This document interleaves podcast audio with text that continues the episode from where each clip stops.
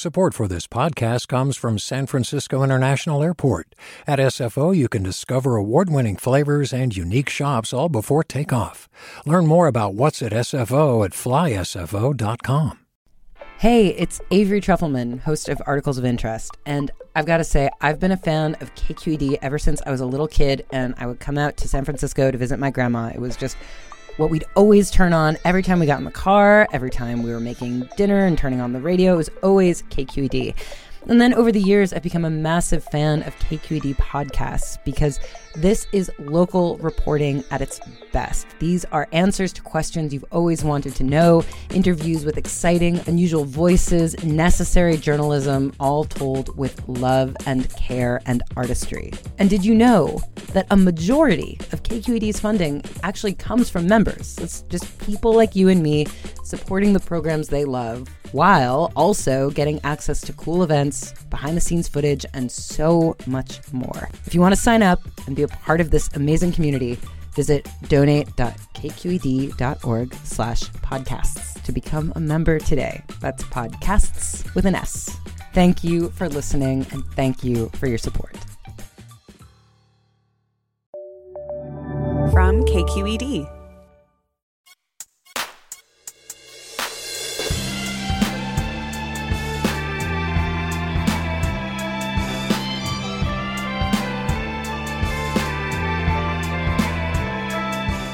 From KQED in San Francisco, I'm Mina Kim. Coming up on Forum special coverage, we hear your reactions to the death of California's longest serving U.S. Senator, Dianne Feinstein.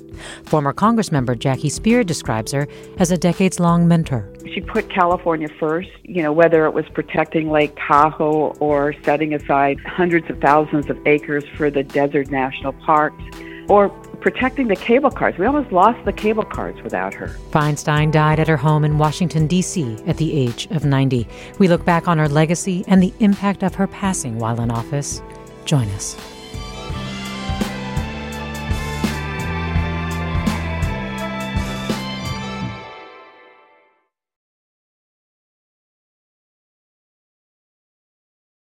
Welcome to Forum Special Coverage. I'm Mina Kim. An outpouring of tributes for the longest serving U.S. Senator in California history. Senator Dianne Feinstein has died at 90 years old, leaving behind a legacy as a gun control champion, a trailblazer, a connector, and a healer, especially after she had to announce to the world the deaths of her colleagues and friends in 1978 as San Francisco supervisor. Both Mayor Moscone and Supervisor Harvey Milk have been shot and killed. Feinstein's chief of staff, James Saul, said in a statement today her passing is a great loss for so many, from those who loved and cared for her to the people of California that she dedicated her life to serving. Speaker Emerita Nancy Pelosi said she bolstered America's moral standing and national security with her fierce opposition to the use of torture. And Governor Gavin Newsom called her a role model, not only for me, but to my wife and daughters. How will you remember Senator Feinstein? Did you ever meet her? What is your reaction to Feinstein's passing? What are your questions about the impact of her death on California? You can call us at 866 733 6786. Again, that's 866 733 6786. You can post your thoughts at KQED Forum on our social channels Instagram, Twitter, Facebook, Discord. You can email forum at kqed.org. Joining me now are KQED's politics correspondents and editors, Scott Shafer, senior editor for KQED's California Politics and Government Desk. Thanks for being with us, Scott. Good to be with you, Mina. Also, Marisa Lagos is here, KQED's political correspondent and co host of KQED's Political Breakdown Show with Scott Shafer. Marisa, glad to have you too. Thanks, Mina. Glad to be here. So, Scott, let me start with you. You have interviewed and interacted with Senator Feinstein for many years. Just tell us what stands out to you personally about her, who she was. She, she was tough. Uh, that what I will always remember about Dianne Feinstein. I mean, she, you know, as we heard at the top there, took office under the worst imaginable circumstances. Not only was there an assassination of the mayor and supervisor Harvey Milk, but two weeks earlier, the city was reeling from the Jonestown massacres. And, you know, into that setting, she walked into the mayor's office and really steadied the ship. And she really had a, a spine of steel, I think. She was very tough. And, um, you know, I think. I worked for the the mayor who followed her, Art Agnos, and they did not get along particularly well. Mm. And for many years, she kind of held that against me. But I remember interviewing her in 2017. Trump had been elected and she had just spoken to the Chamber of Commerce downtown. And she invited me to have chicken soup with her after she spoke. And we had a nice conversation. So I think she had softened a bit, you know, as the years went on. But she was really a, a very, very tough woman who really, uh, you know, cracked the glass ceiling for a lot of women. And uh, really, I think a lot of women stand on her shoulders today, uh, having used her and seen her and been inspired by her as a role model. Mm. Marisa, what about you? And I know you're covering the uh, GOP convention down there in Anaheim as we speak right now. But yeah, uh, is there something that noise. a little bit? Yeah. yeah. But tell us uh, what what you remember. What stands out in your memory? Well, on a personal level, kind of jumping off what Scott said, uh, I did not have a history with her the way he did. So I didn't know her quite as well. But I do remember really vividly the first time I covered her in person. It was a media event in San Francisco. There was a large group of press, and she made a point to call on me, a very young female reporter. And it mm. felt very pointed. I think that she was very aware of her status as a trailblazer, as a woman. And I think that she kept that in mind, um, you know, throughout her career, really and I and it was she was tough and she was defiant, as we saw in recent years when calls for her to step aside grew stronger. Um, but I, I, do think that she had a very strong sense of sort of her place in history and what that meant. Um, and so that's you know I, I, have a lot of other memories about like the sort of mechanics of covering her politics, but on a personal level, yeah. that really stood out to me. Well, you're down there covering the state GOP convention, as I said, but are you talking with people? Are they reacting or telling you anything right now? How are California Republicans responding to her death?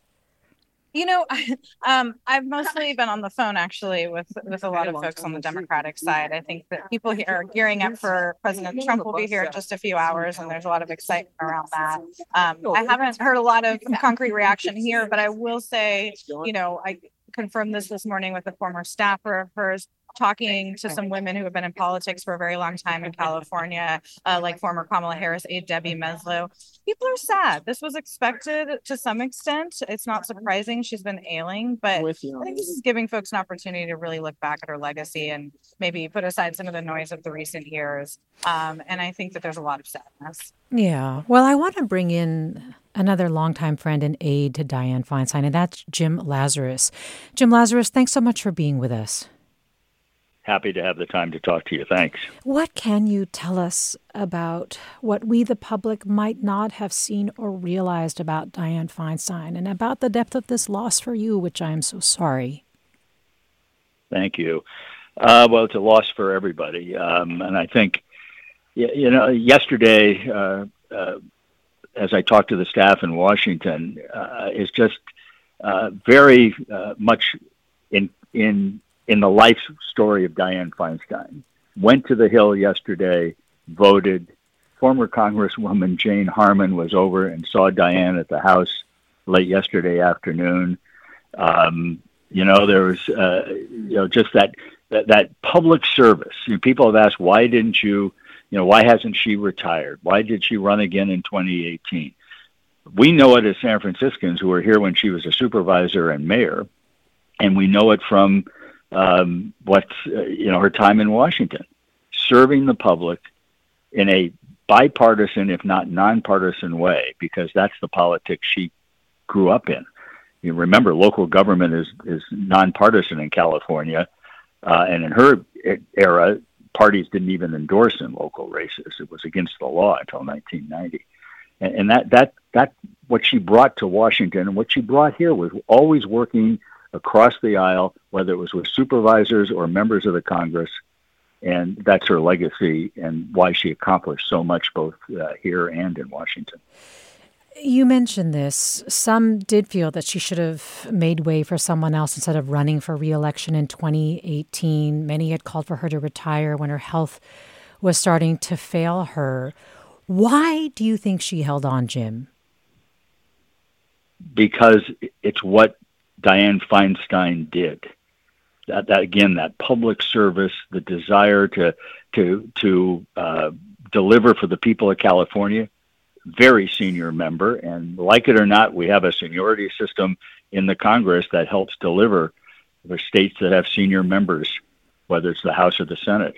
And Dianne was delivering for California right up to the last days, and that she felt she should finish her term. She's not a quitter. She said that. I've had conversations with her over the last couple of years about retirement, and what do you want me to do, Jim? Sit here in the chair and look out the window the rest of my life? I've got seniority. I'm going to deliver for the state, and that was her creed. Hmm. Well, thanks for giving us more of those specific insights because I know it's been a question on many people's minds. Some have even felt that it actually tarnished her her legacy, and I wonder if she was aware of that or even cared about that, Jim. She was certainly aware uh, and cared about it, but yeah, and the last year or two have been especially tough. The, the death of Dick Blum uh, early last year, Dianne's health issues, um, which kept her out of the Senate for three months earlier this year.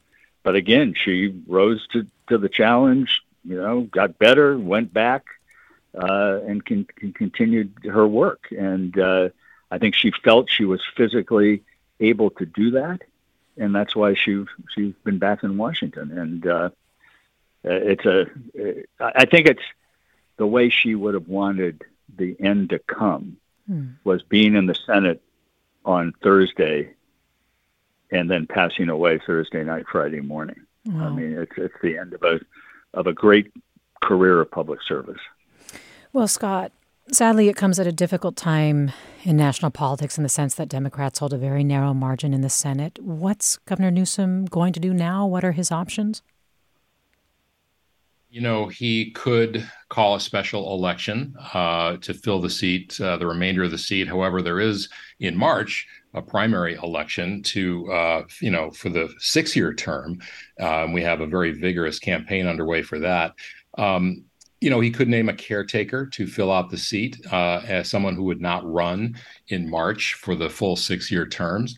Um, I think, you know, he, he, a couple of years ago, he, he, took some heat for appointing Alex Padilla to replace Kamala Harris when she became vice president. Uh, because she was the only black woman in the U.S. Senate at the time and still is. And Newsom said back then that if Feinstein's seat opened up prematurely, that he would name a black woman. Well, more recently, he kind of backpedaled from that a bit and said that he would not want to interfere with the voters' choice in the upcoming Senate election and that he would only name a black woman to be a caretaker. So, whether or not he will do that, um, you know, appoint somebody who, not Barbara Lee, but somebody who isn't going to run for the full uh, six years, or he could name somebody like Barbara Boxer, uh, to fill out the remainder of that time. Somebody who obviously knows the way the Senate works uh, wouldn't ha- could just hit the ground running back there, which of course they don't have a big majority at all. So we'll see. I- I'm sure no one's going to say anything about that today. Today is a day to remember and honor Senator Feinstein and her legacy. And we're talking about that with Scott Shafer, senior editor for KQED's California Politics and Government Desk, with Marisa Lagos, politics correspondent for KQED. Both of them are co hosts of Political Breakdown. And we're talking with Jim Lazarus, a longtime aide to Senator Dianne Feinstein.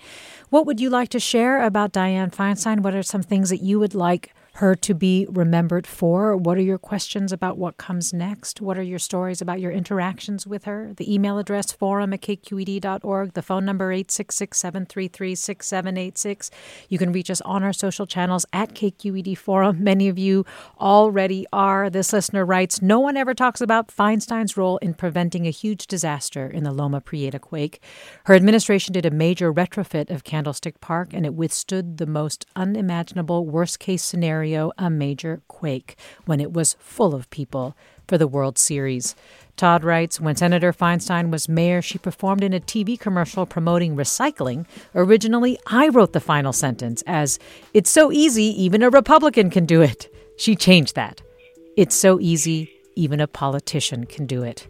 We're hearing more of your remembrances and stories that only you can share, California. Stay with us for more after the break. I'm Mina Kim. This is Forum.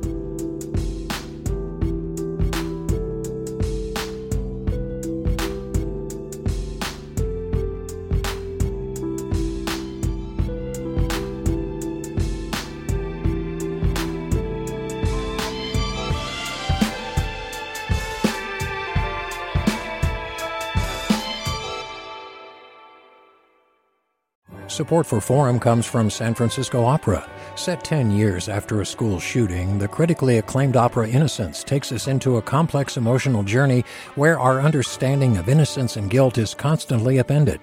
Kaija Saariaho's ethereal score collapses the past into the present as a community of survivors grapple with how to move forward. Don't miss the highly anticipated American premiere of Innocence, June 1st through 21st. Learn more at sfopera.com. We've all got those parts of our house where the internet just won't go. Well, if you had wall to wall Wi Fi from Xfinity, you could worry less about dead spots. Because with wall to wall Wi Fi from Xfinity, you get fast speeds, reliable connection in every room, and power for all of your devices, even when everyone's online. That's wall to wall Wi Fi only with Xfinity. Restrictions apply, not available in all areas, actual speeds vary. Welcome back to Forum. I'm Mina Kim. California is reacting to the death of its longest serving U.S. Senator, but also the longest serving female senator in U.S. history. Here's Senate Majority Leader Chuck Schumer. Dianne Feinstein would typically say, when you asked her how was she voting on something, let me study this issue before taking a position. Let me go home and read on it. And when she came back, if she believed the cause or the vote was right and vital to many issues she cared about, she not only voted for it, there was no stopping her in getting it done. You, our listeners, are joining us with your thoughts, your remembrances. Let me go to Trisha in Marin. Hi, Trisha, you're on. Hey, hi. You know, I'm going to try to be brief. Hi, uh, Jim. It's Trisha Kelly, Joe Kelly's daughter. How are you? Um, I just feel like my life flashed before me. I wasn't, I know she wasn't well, but it just sort of shocked me. And I felt this spiritual thing, this like my spirit sort of reverberating. My mom went to school with her at the convent and she, my mom couldn't make it there because it was too strict, but you know, Dianne was, was there, the convent girl. Um, she was appointed to the parole board by my grandfather, uh, her the love of her life, Bert uh, Feinstein, and her generosity with her home in Pajaro Dunes. She let her, she uh, lent it out to her colleagues on the board of supervisors. I went down there. My friend Carol Francois, her father Terry Francois, was on the board of supervisors with her.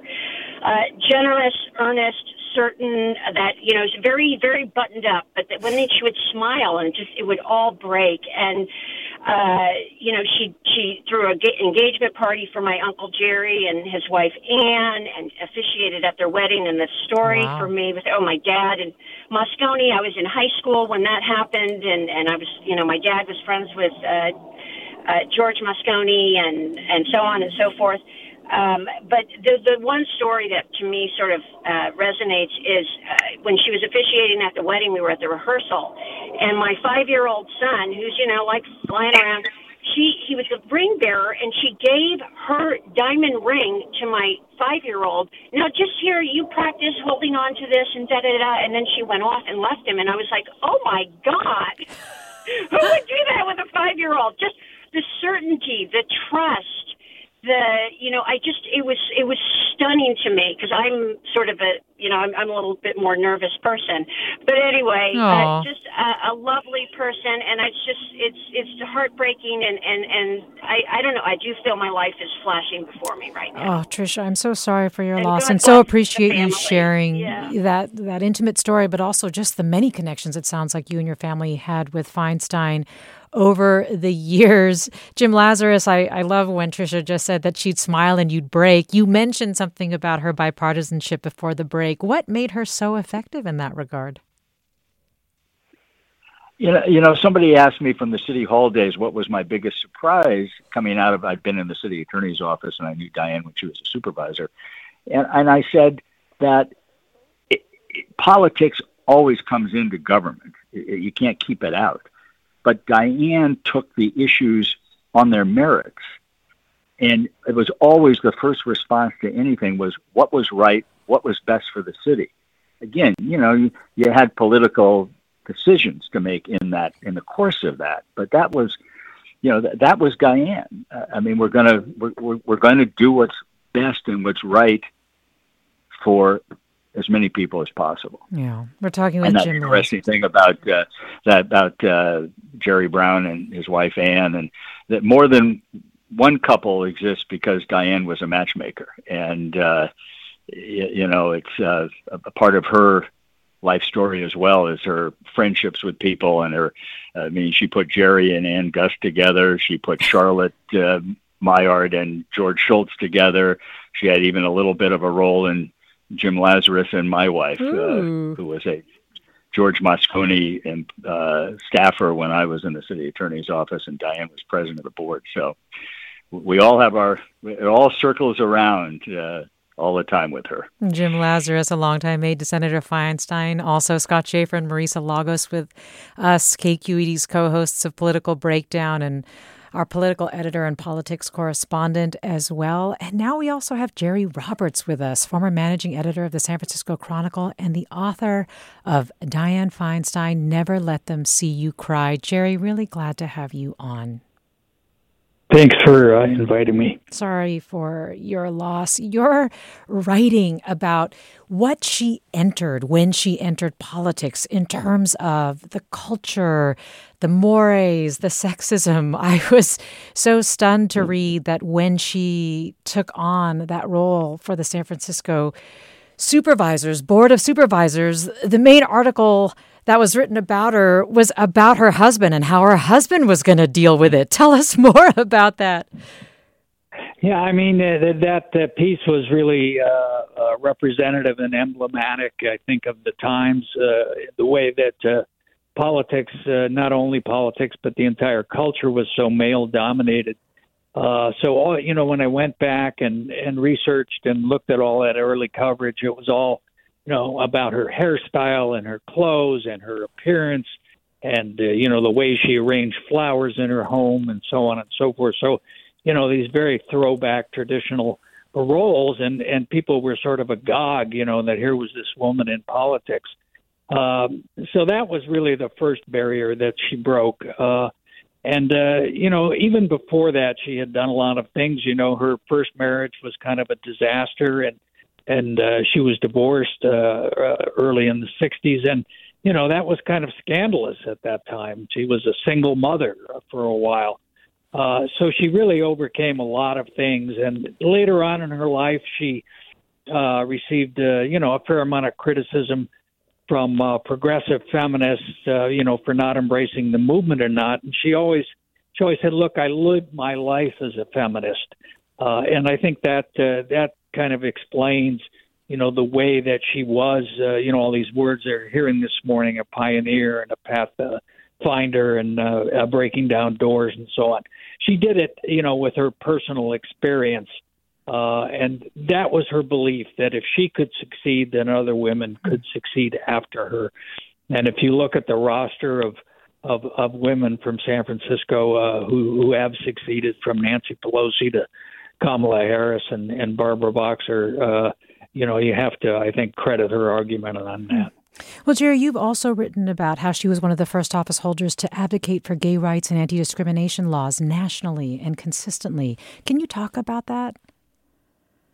Yeah, I mean it's somewhat surprising because, of course, her her public image, quite rightly, is you know very straight laced and starched. But uh, she, uh, from that first election in 1969, she was the first one to kind of understand uh, that uh, gay voters, you know, had legit not only had legitimate uh, concerns, but also represented a powerful a voting bloc. And on the night she was elected in '69, she she credited gay voters.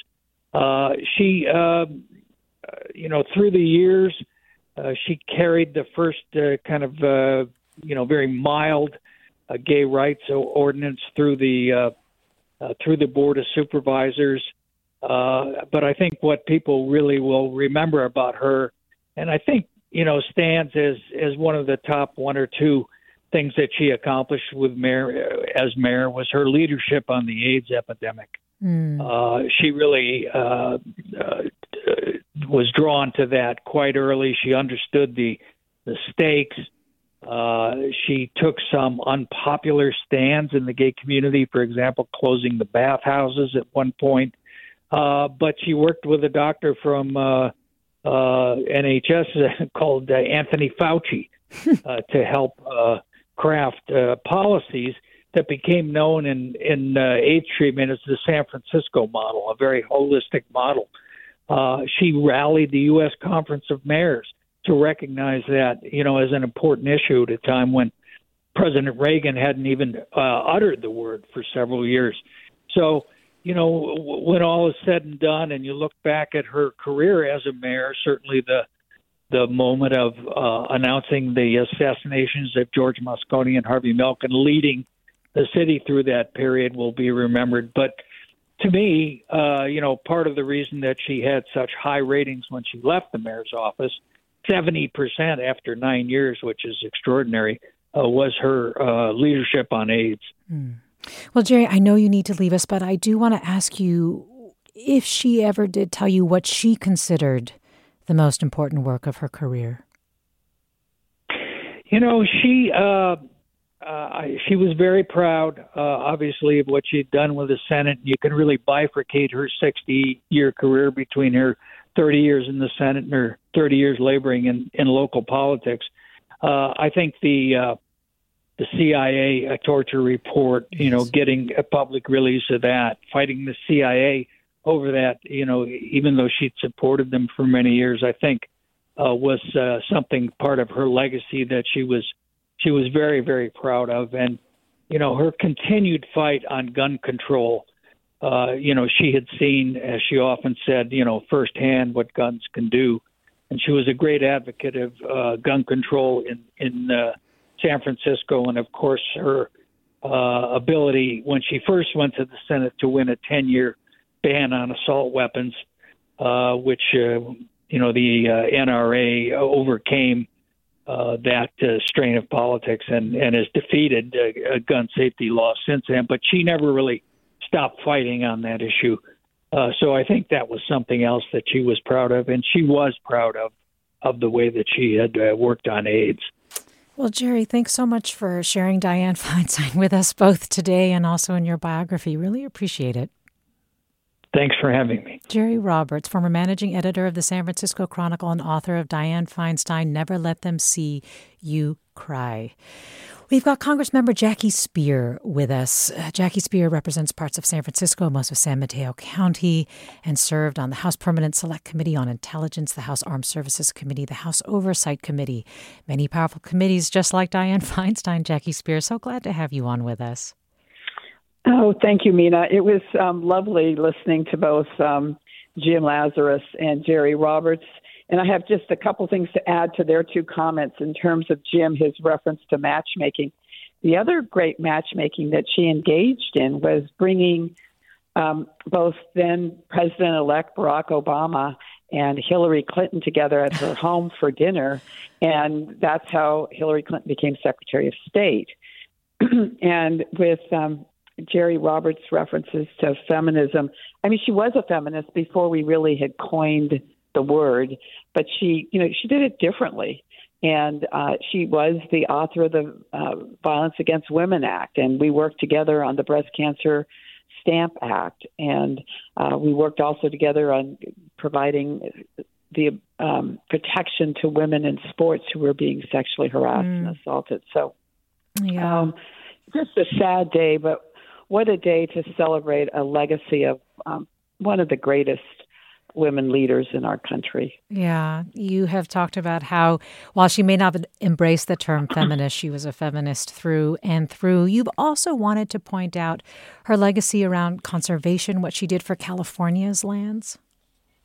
Yes, in fact, excuse me, she was able to get $750 million um, in restoration of Lake Tahoe she got um, money uh, to set aside, I think it was 7 million acres of desert land uh, in California uh, as part of a national monument, worked on um, the developing healthy forests, and was working with um, the wildfire uh, firefighters because they weren't getting the kind of uh, salaries that they should be getting. They were getting like minimum wage, may still be doing that, but um, yeah, she was a great environmentalist mm. as well. Yeah. Well, another powerful friend and colleague of Dianne Feinstein is on the line with us now, Senator Barbara Boxer. Senator Boxer, thank you so much for calling in.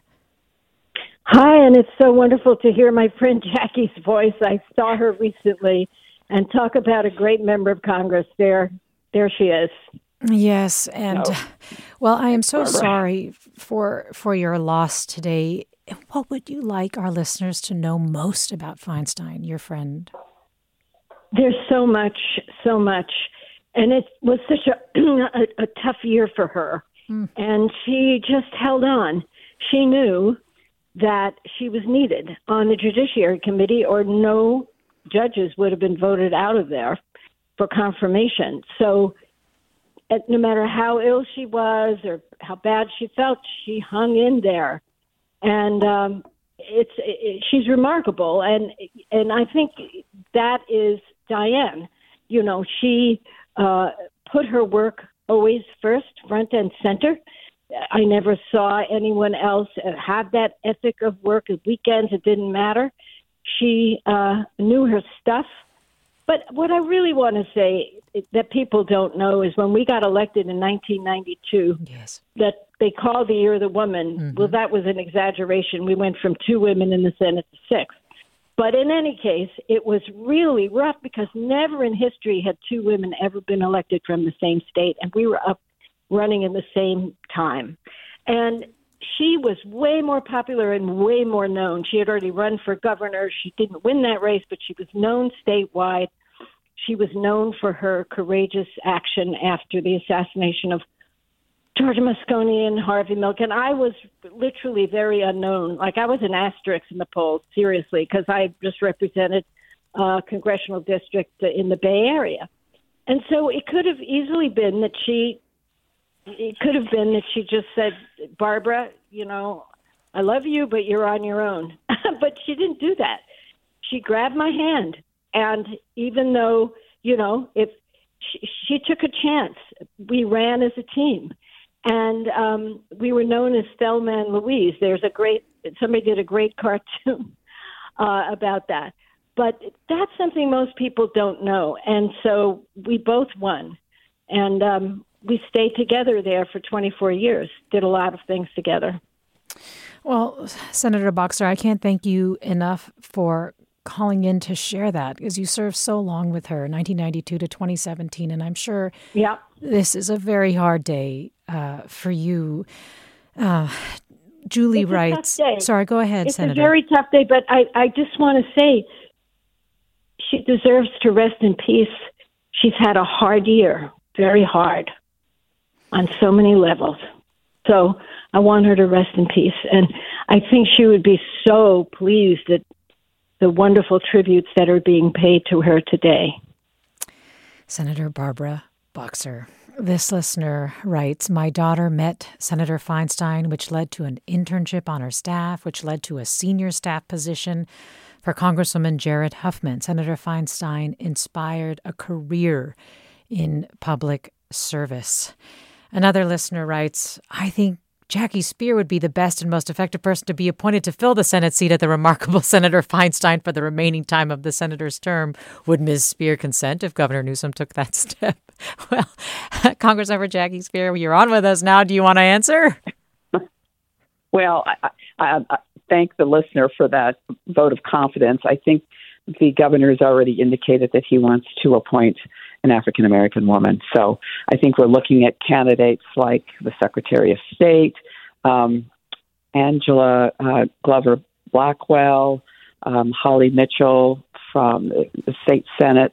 I think those are the kinds of talented women that are going to be considered. And we'll talk a little bit more about what's ahead right after the break. Meantime, we have tributes from both sides of the aisle. Eric Early, a GOP Senate candidate, put this out today. Senator Feinstein was a giant in American politics. Her loss leaves behind a gaping hole very few have the ability to fill. Emerald and I will be praying for her family more from her colleagues, her friends, senators, Congress members, and also from you, our listeners. You are listening to Forum as we pay tribute to Dianne Feinstein.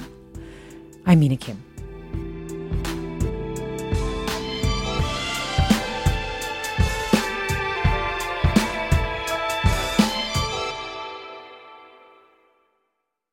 Support for Forum comes from San Francisco Opera. Set 10 years after a school shooting, the critically acclaimed opera Innocence takes us into a complex emotional journey where our understanding of innocence and guilt is constantly upended. Kaija Saariaho's ethereal score collapses the past into the present as a community of survivors grapple with how to move forward. Don't miss the highly anticipated American premiere of Innocence, June 1st through 21st. Learn more at sfopera.com. We've all got those parts of our house where the internet just won't go. Well, if you had wall to wall Wi Fi from Xfinity, you could worry less about dead spots. Because with wall to wall Wi Fi from Xfinity, you get fast speeds, reliable connection in every room, and power for all of your devices, even when everyone's online. That's wall to wall Wi Fi only with Xfinity. Restrictions apply, not available in all areas, actual speeds vary. You're listening to Forum. I'm Mina Kim. As the great senator she has been to our state, the longest serving woman senator from California. Uh, she came here with Barbara Boxer. She stayed on and she left on her own terms. The first woman mayor of San Francisco coming into office under sad circumstances, but leading us with great dignity, with great effectiveness, and great leadership. Speaker Emerita Nancy Pelosi talking about the life and legacy of Senator Dianne Feinstein, who died at her home in Washington, D.C. Thursday night. Her family announced it this morning. She was 90 years old. Jim Lazarus, a longtime aide to Senator Feinstein, is with us. Congressmember, former Congressmember Jackie Speier is with us. Scott Shafer, senior editor for KQED's California Politics and Government Desk, is with us. Marisa Lagos, politics correspondent for KQED, is with us. They are both co hosts of KQED's Political Breakdown show, and you, our listeners, are joining as well. And we've got former Congressmember Jerry McNerney writing in. McNerney writes Dianne Feinstein was a giant among us. She broke barriers, beat odds, and didn't back down from the fights she believed in, from limiting automatic weapons access to demanding the CIA release to the public its use of torture and interrogations. We have all been made better by her unwavering service to this country. Californians have lost a leader, and the Senate has lost a fearless voice for the American people. I grieve along with her family and loved ones and hope we can all take a moment to remember the incredible legacy of this great woman and patriot. I thank the congressman for listening. And, uh, you know, Marisa, Nancy Pelosi was saying that she left on her own terms, but as we touched on earlier, her passage does leave a lot of questions in terms of, you know, who will Governor Newsom appoint? We heard some thoughts from uh, Congressmember Speier, but can you talk recently about uh, Newsom's comments related to appointing a black woman to the position? Yeah, I mean, he made that promise several years ago after he had appointed Alex Padilla, who's, of course, the first Latino to represent California in the Senate. But he was replacing Kamala Harris, and her taking the vice president job, getting elected to that, meant that there were no and are no black women in the Senate. And so I think Newsom felt pressure to make that promise. I'm sure he didn't expect things to play out the way they have. Um, and several weeks ago, you know, he did make clear that he will not appoint Barbara Lee, the representative from Oakland, who is running to replace Feinstein. Right. Um, she reacted pretty angrily, and so now he's kind of got himself in this pickle where he does he has promised to appoint a black woman, um, and it will be a caretaker. And I think that's something that has angered folks in um, supporters of Lee, not only but also people in the black community, um, because you know the point is, I think, to give somebody the incumbency advantage um, and that power that comes with it. And there is speculation that Republicans will more likely be pushing for Newsom to leave the seat open for voters to determine who should fill it. What do you think? Um, I don't think that's likely to happen. I think what's probably going to happen is that Newsom will appoint somebody who will serve essentially through next year's uh, presidential election, and then we'll see two questions on each ballot. One will be to fill, you know, the 2024 term that starts, uh, or 2025 term, excuse me, um, and one will be to fill those last two months of Dianne Feinstein's terms in November and December of next year. Um, that will be so there'll basically be two primaries in March and two general elections in November. Um, stands to reason that voters would pick the same person for to fill the rest of her term and to fill the next term, but you know they don't have to. You could vote for two different people on those ballots. And on the line now, we have former San Francisco Mayor Willie Brown. Willie Brown, thank you so much for being with us, Mayor. Yeah, thank you. And I'm sure that it was uh, a shock, even though we saw it coming with regard to Dianne Feinstein's death. But what was your reaction to the news of Feinstein's passing? Well, it was frankly shocking, really shocking, because I had uh, been aware that she was uh, there in D.C. doing the work she was supposed to do. Actually, she cast a vote yesterday in the Senate in Washington, D.C. Shocking that she would then thereafter dinner and then die. Hmm. That's amazing. Yeah. What will you remember most about her? How much of a good friend she was for me over the years. How she had uh, been one of the first persons uh, to assist my efforts to try to change the attitude of San Francisco about housing for people of color. Uh, she showed up for the first demonstration in the city, and I think it was probably maybe 61, 1961, where she was pushing a stroller with her daughter. And that's how I met her. She was participating in a protest to try to get me a house in the city. Wow. San Francisco Mayor Willie Brown, thank you so much for telling us about these moments that so few of us probably know and about the impact that Senator Dianne Feinstein had on you and in your life on this very tough day. Yes. Former San Francisco. Sorry to see her go. All right former San Francisco Mayor Willie Brown. And we have another former mayor on the line with us. Sacramento Mayor Heather Fargo is on the line. Mayor Fargo, thank you so much for being with us as well.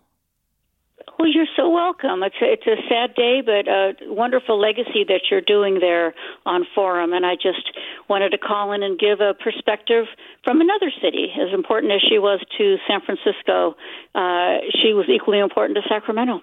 Mm. And how and, so? What what will you remember about Dianne Feinstein, or or did she do anything for you in particular that stand out, that stands out? Well, one of the when I was first elected, uh, you know, the end of 2000 and took over in 2001 as mayor of Sacramento, one of the first calls that I got was from her and from her office. Mm.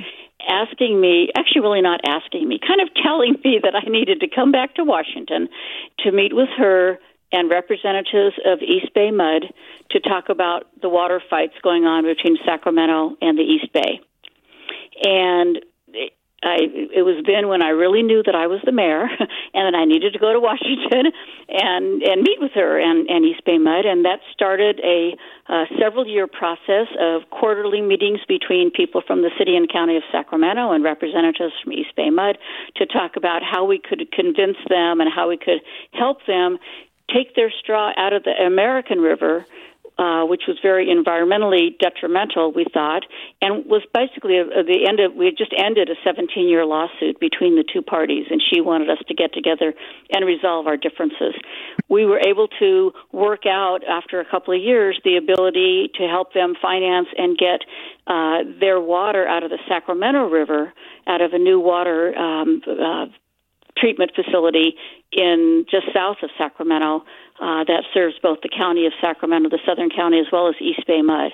And so, but she was the one that started that conversation wow. by bringing us to Washington and having us sit down in the same room and talk about solutions.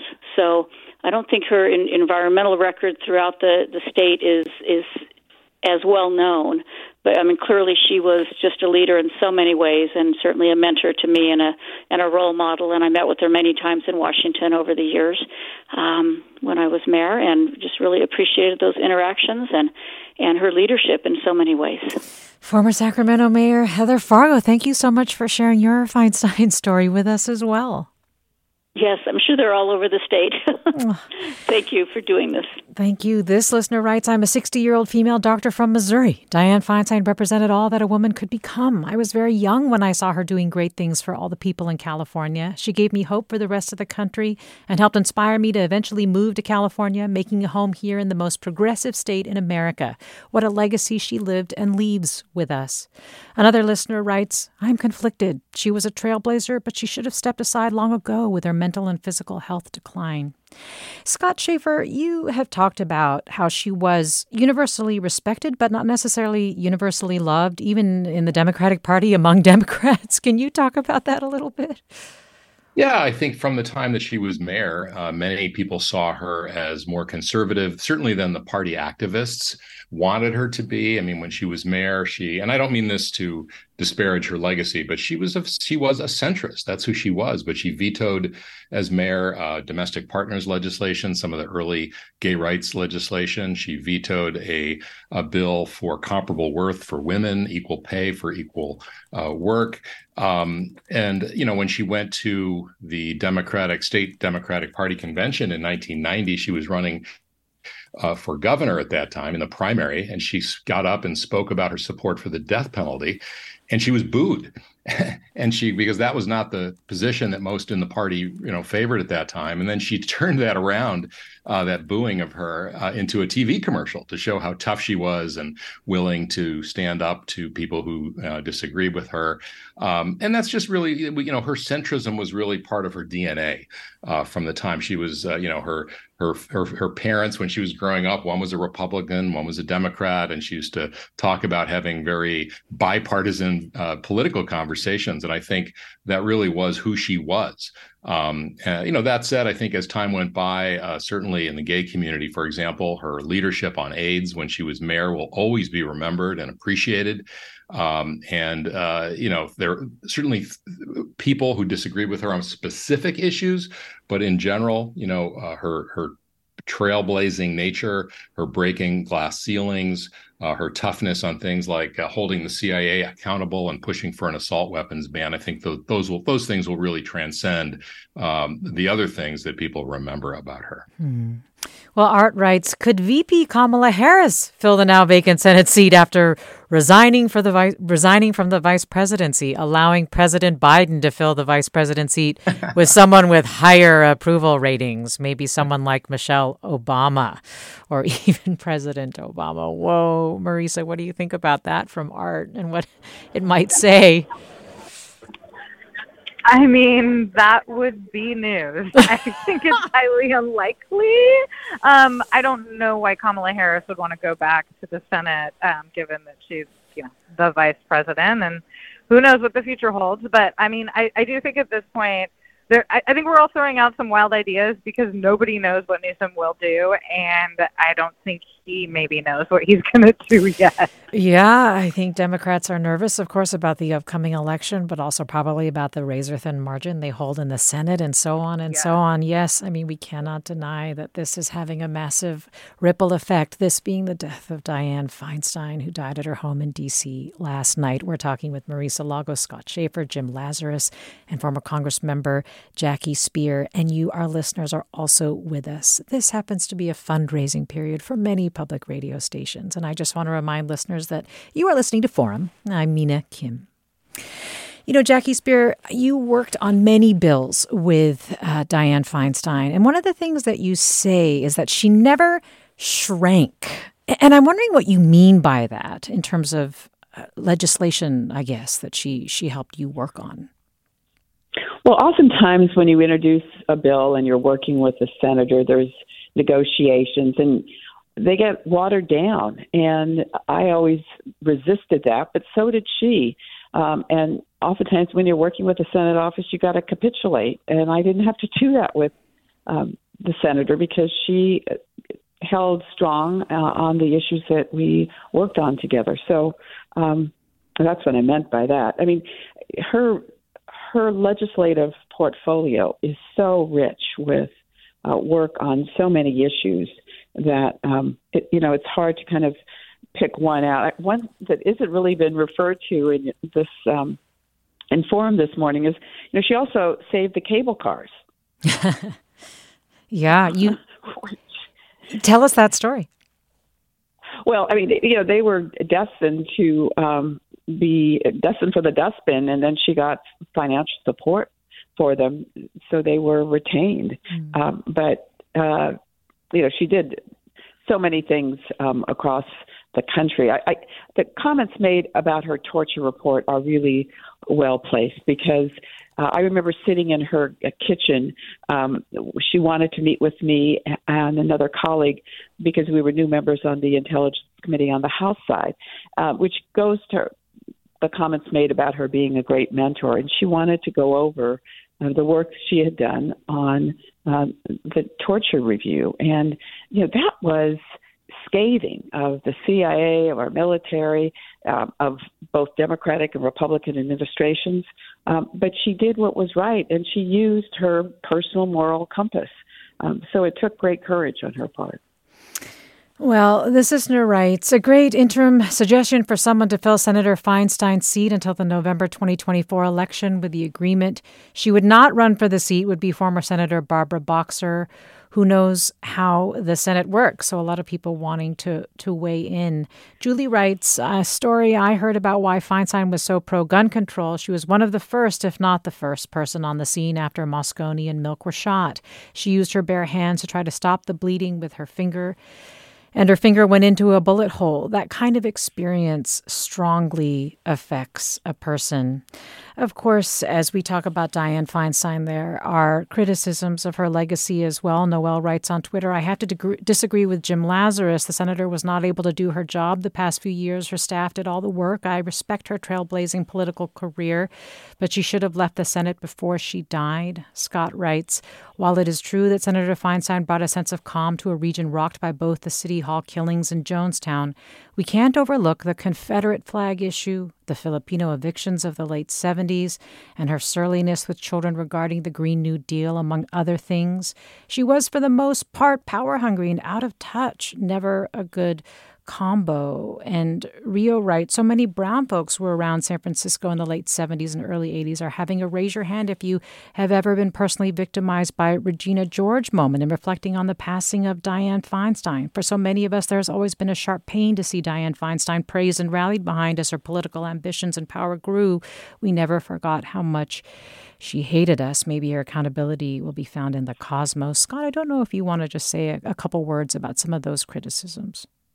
Well, you know, in terms of her relationship with the Black community, she was very close uh, with many people like Cecil Williams uh, from Glide Memorial Church. She had uh, Rotea Gilford was part of her inner circle when she was mayor.